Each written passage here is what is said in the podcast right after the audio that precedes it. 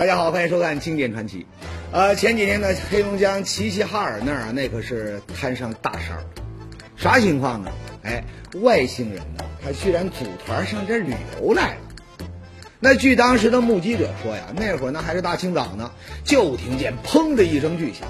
哎，这有这胆儿大的呢，往窗外这么一瞅，乖乖，天上五六七八个大火球啊，正往自家村子里头砸呢，看着那叫一个瘆人呐。那等这些火球消停了再去看，哎，田里呢已经横躺了好些个看不懂的金属玩意儿。那有知道点的他就喊上了，说：“哎，说这是那啥，那 UFO 啊。”啊，是外星人来了！这一嗓子呀，吼的那叫一个猛啊！消息呢迅速就传开了，省里呢甚至还派了多部门的专家组团来考察。不过呢，仔细观察了半宿，得啥 UFO 啊？这九个不明飞行物，它压根儿就是地球特产，和这外星人呢半点关系也没有。那后来呢，经过调查才搞清楚，估计是人俄罗斯的卫星啊出了问题。啊，这些所谓的不明飞行物，其实呢就是从那上面掉下来的零件残骸。这他一出啊，还真是让人空欢喜一场。说，哎，说你说啥时候咱才能真正遇上一架靠谱点的 UFO 呢？不过呢，也难怪大家就这么在意。实在是 UFO 这玩意儿，它不但神秘，还和这外星人它搭上了钩。你想不引起点关注都难。喏。瞧见没？下面这对老夫妻，他就和 UFO 呢杠上了。那到底怎么回事呢？哎，咱们还得从这两位几年前的一趟新疆之旅说起。那是二零零五年，家住云南的周继红老两口呢才退休没多久，那眼看着儿女呢都长大了，自个儿呢也清闲了，就想趁着这个腿脚好，身体也没啥问题，四处呢走走看看。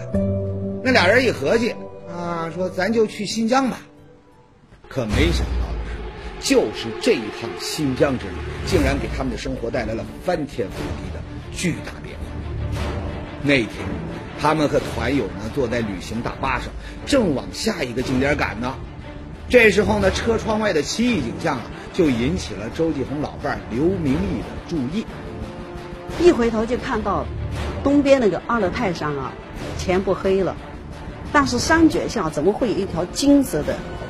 光带，就像金腰带一样。当时呢，这刘阿姨就兴奋了，说：“哟，这趟旅行还真值啊！居然遇上了这样的稀奇事儿。”为了留作纪念，他赶紧催着老伴儿呢，用摄像机把眼前这一幕呢给拍下来。不过呢，让他没有想到的是，在这段罕见的录像资料当中，还藏着一个惊天大秘密。只是这会儿呢，老周两口子还沉浸在新疆奇特的美景中，他压根没注意到别的。哎，到了晚上，俩人住进旅馆，打算把今天拍下来的东西呢，好好欣赏一下。没想到，诡异的事情发生了。突然，一个那个白色的光点就跳出来，在山头上上下左右的这个晃动。然后就一下就掉到山的背后，就爆炸了，就产生一道金光。当时我觉得，是不是我的眼睛看花了？我赶快就把这个倒，呃，倒过来又看了一遍。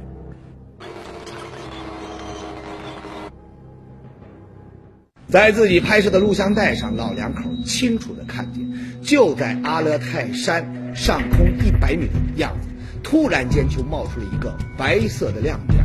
你乍一看上去就是一个发光的圆球，而且呢，因为当时这录像呢，它是在车上拍的，那亮点呢，它也随着汽车的抖动啊，不停的晃悠，就跟这个追着这个车跑似的。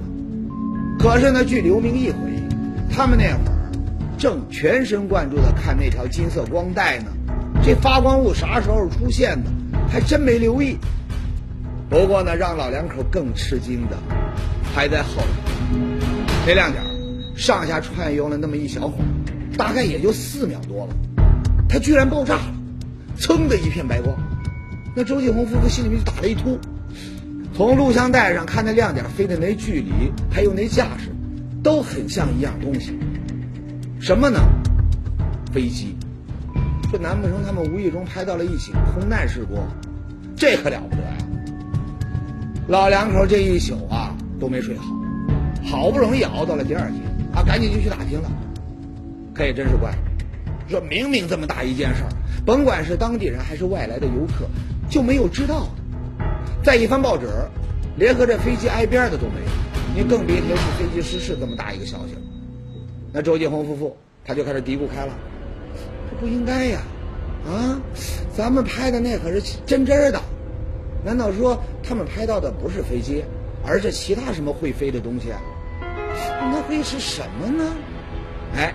老两口突然就想到了一件事儿，这该不会是就是传说中的 UFO 吧？暂停吧，看，我看有几个镜头就是圆圆的，看上去就是。基本上了解就是就是飞碟这样的，飞碟类的，圆形的，在空中飞的。其实呢，关于这 UFO 啊，它的全称应该是不明飞行物，或者说是不确认的飞行物。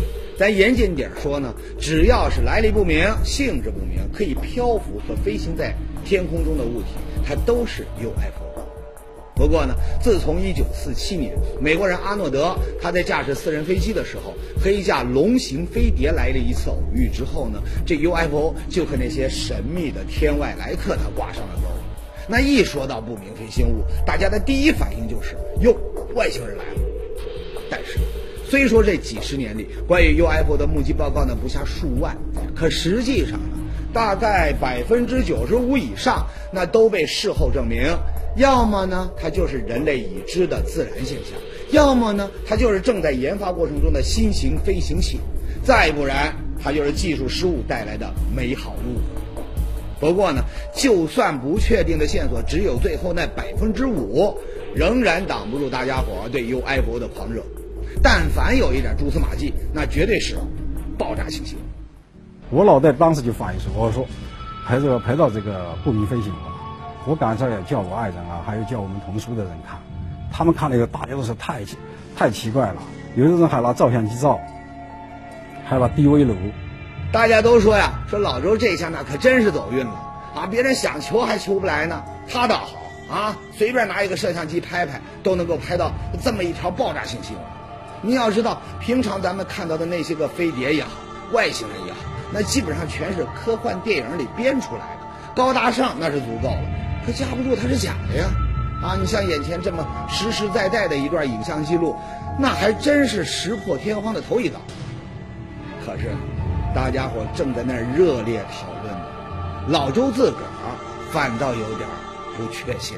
上节说到，大家呢都说周继红拍到了传说中的 UFO，可是老周自己呢却有点犯嘀咕。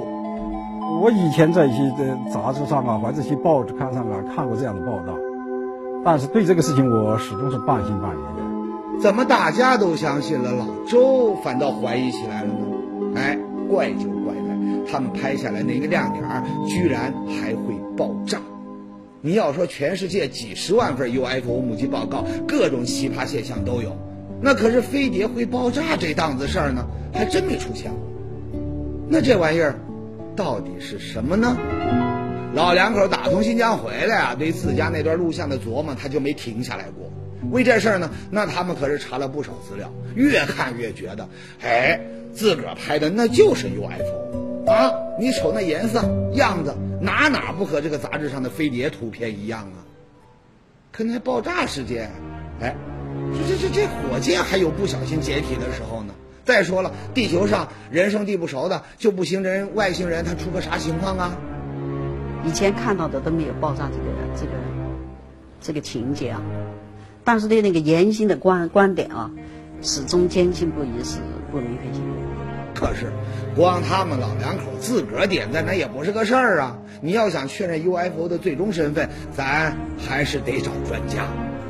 可是刘阿姨呢，好不容易联系上了几家科研机构，人家却说了：“说您这问题啊太高端，咱确定不了。”那这可怎么办呢？没有权威肯定，你就算这玩意儿它真是 UFO，那也只能捂在家里面做个旅游纪念，这让人多憋得慌。我们觉得我们这个东西摆着好像也也就失去价值了，说还是和新闻单位联系联系吧，所以我们就和那个《生活新报》联系。原本他们只想着呀，说能够让更多的人知道这件事儿，也许有人呢能帮上个忙，还提出些好建议来。可没想到，头版头条这么一报道，乖乖，报社的热线电话都快被打爆了。就有很多人打电话到报社去问，还有我的亲戚朋友也打电话来问，就说嗯，在什么你们怎么拍照拍到的？是真的呀？是不是真的呀？还有更多市民向报社强烈要求，说咱们开个看片会吧，让大伙瞅瞅这 UFO 到底是啥样。飞碟的话，一般来说它是外外星来的啊，它那个速度应该是很快，而且是很远的，一下就呼的就过去了，它不会在一个地方老老老转老转的。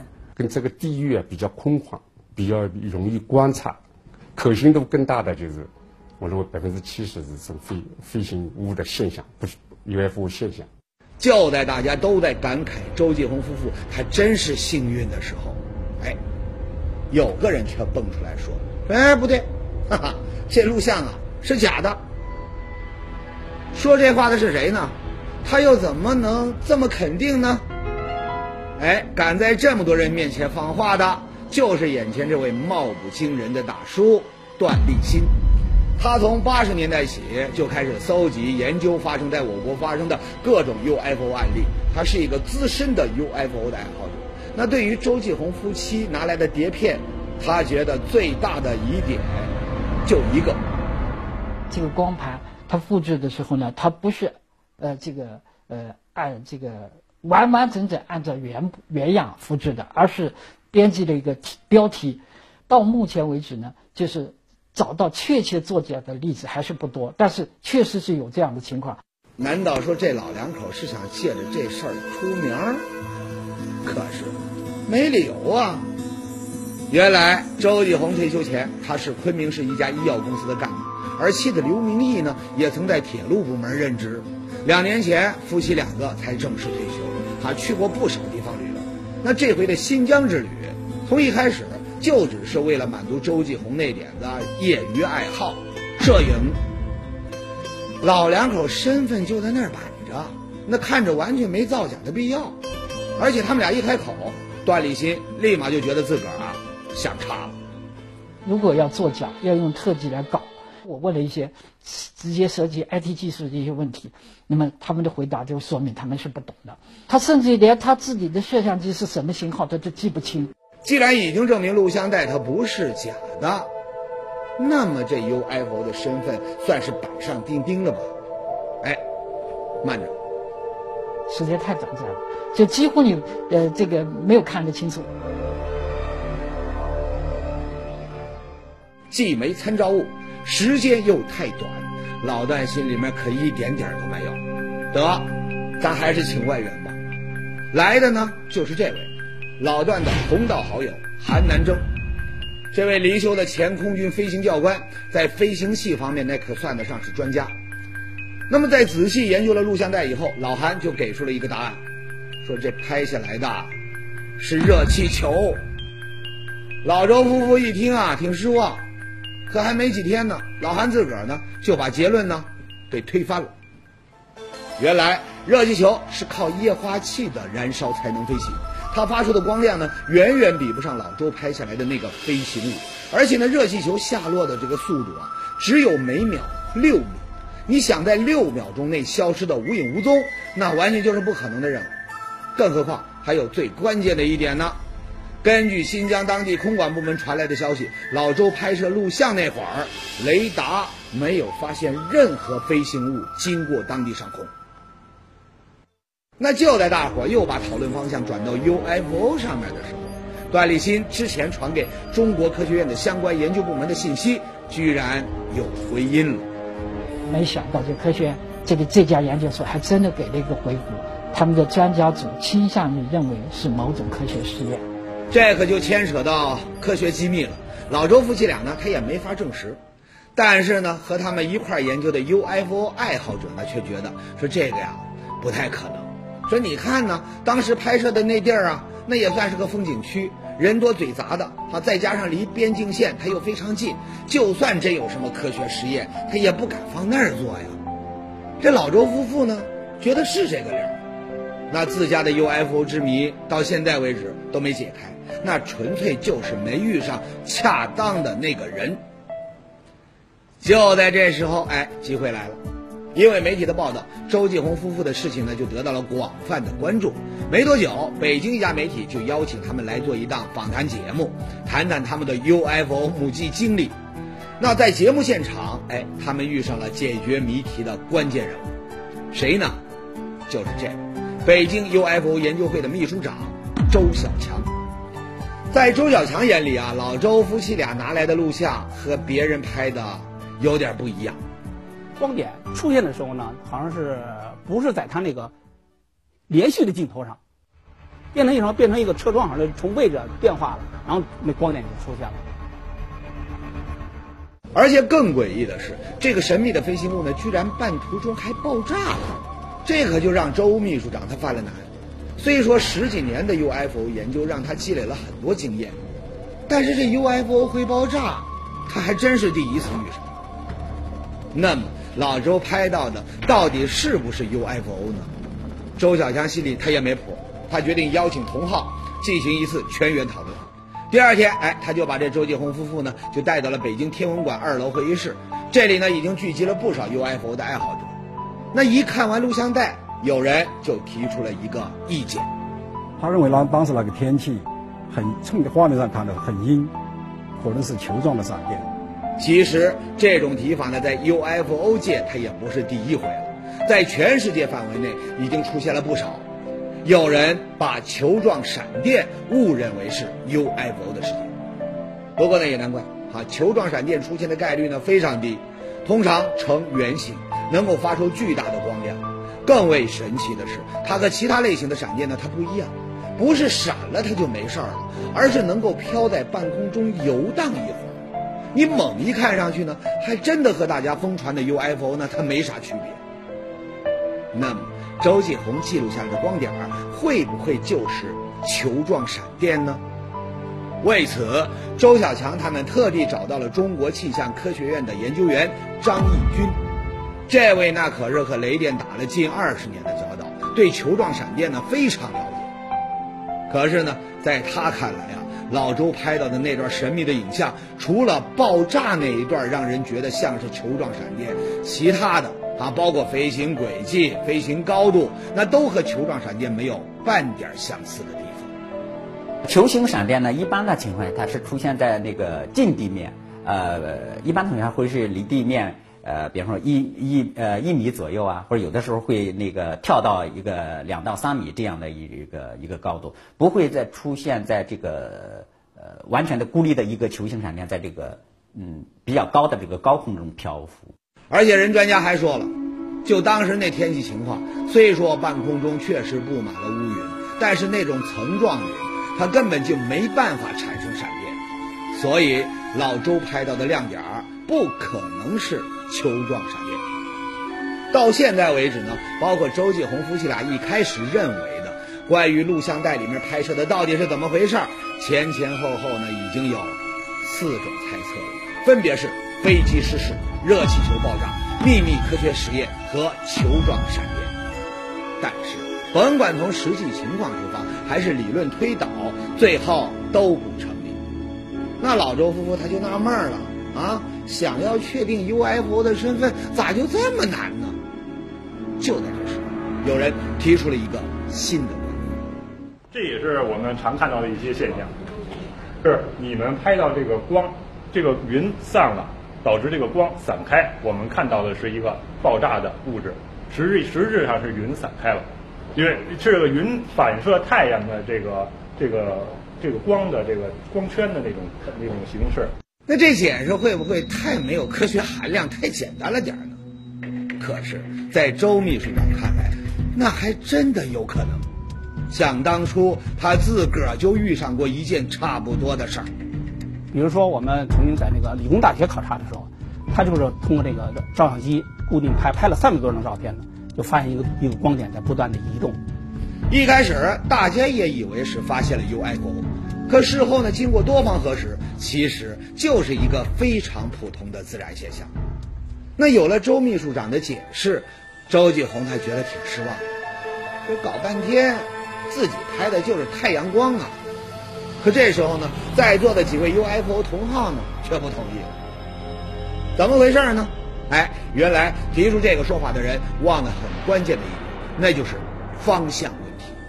咱们这么说，如果太阳它是手电筒，把云层当作镜子，那么反射到车窗的光点，那只有在玻璃这另一边啊，也就是车窗外面，你才能看到。可当时周继红在车内，那怎么能够看到这个亮点，或者拍到这个亮点呢？就算这个亮点它真的是反光点，那也不可能是太阳先照在左车窗，然后再穿过车厢，你反射到右车窗上？啊，只要上过初中的人就知道，那这种可能性它几乎就没有。再说了，甭管是太阳还是云彩还是反射光，那总要持续一段时间。可老周记录下来的光点儿它消失的那叫一个迅速，估计连一秒钟都不到。那这么一分析呢，大家都觉得说这个观点不成立。可就在所有人再次摸不着头脑的时候，反射光的说法呢，倒是给了另一个人很大的启发。上节说到，周继红夫妇拍摄到的录像引起了 UFO 爱好者的大讨论，有人呢提出了反射光的假设。那个点呢是在哪儿？现在说不清楚，是后边过来的反光呢，还是前边进来的？这个说不太清楚。但是这一闪肯定是闪光灯。我可以讲，闪光灯的是从五百分之一秒到一千五百分之一秒这一下，那就在它的一帧上面，只有闪光灯才有这个速度。它那就是这么来的，肯定是玻璃返回来的，毫无疑问。这这一说法呢，马上就引起了北京天文馆馆长朱进的兴趣。朱馆长就就说：“那不要紧，现在既然大家都这么认为，可以马上做试验，对吧？任何道理是试验以后做来就做做就证证实了这个问题了。”在朱馆长的建议下呢，刘明义拿出了随身携带的摄像机和照相机，两个人对着窗户呢就摆好了架势，就开始了实验。就在朱进按下照相机快门的时候，围拢过来的人惊奇的发现，对面的玻璃窗上真的出现了一个非常亮的光点。就在这时候呢，闪光灯一闪，亮点它也跟着爆炸了。那除了亮点比较平稳，整个过程就和老周拍下来的录像一模一样。看来困扰周继红夫妇这么久的 UFO 爆炸之谜，总算是有了最后的答案。可就在这时候，刘明义却提出了一个问题，一下子把大家都给难倒了。那天车上基本没有人用照相机，因为是颠簸的问题，照相你无法定格。但是那天的那个光点呢，从出现到爆炸是六秒钟的时间，就是能够用照相机，也没有谁啊按常规照相会把那个快门半按下来，六秒钟才把它按下去，这种从摄影的一般角度来说是不可能存在。哎，还真不怪这刘阿姨提出质疑。咱们再来看一看刚才的实验过程。首先是在非常平稳和安定的环境内进行的这个实验，然后拿照相机的人和拿着摄像机的周继红前后站，靠得非常近。那如果真的是闪光灯引起的神秘现象，那么那个照相的人是谁呢？当时他在哪儿呢？他又为什么会在颠簸的旅游大巴上花了那么长的时间才摁下快门呢？会不会是？实验有误啊！人老周拍到的其实就是 UFO。哎，要想回答这些问题啊，刘阿姨说了，就一个办法。如果真想下这个结论，要想真是要用破译这两个字的话，还是应该有点科学态度，应该到比较颠簸的公路上去，在夕阳西下的时候多做几次试验。根据周继红夫妇的描述，记者呢就找到了一条和当时现场差不多的公路，马上就开始了实验。可是这回呢，和上次的测试完全不一样。不管如何调整角度，周继红从他的摄像机镜头里都看不到光点，甚至在车窗上也没有出现亮点。这到底是怎么回事呢？百思不得其解的记者只好找到了首都师范大学物理系的钱小林老师。后面的闪光灯啊，照在那个前面汽车挡风玻璃上的时候，它那个反射如果能够进到这个前面这个人的摄像机里，实际上这个机会是非常少的，这个非常偶然的一个现象。但是这种可能性是存在的。有这个可能性，那就好办。这回呢，不但是公路，记者连周继红他们当时坐的这旅游车呀，都给找来了。周继红先生坐在这个位置上，他的夫人刘敏仪呢坐在这个位置上。据他们的回忆呢，在他们的后边有另外一位旅客，而其他的旅客都在前边。那么现在我们这辆车是静止的，那么我们还原一下当时现场的情况，看看从玻璃窗上能不能看到那个发光的亮点。一切准备就绪，实验开始。就在记者半摁着快门的时候，哎，奇迹发生了。周继红从摄像机镜头里看到了一个亮点儿，正随着汽车的抖动上下运动。而在闪光灯闪的那一瞬间，摄像机镜头内的这亮点儿也爆炸。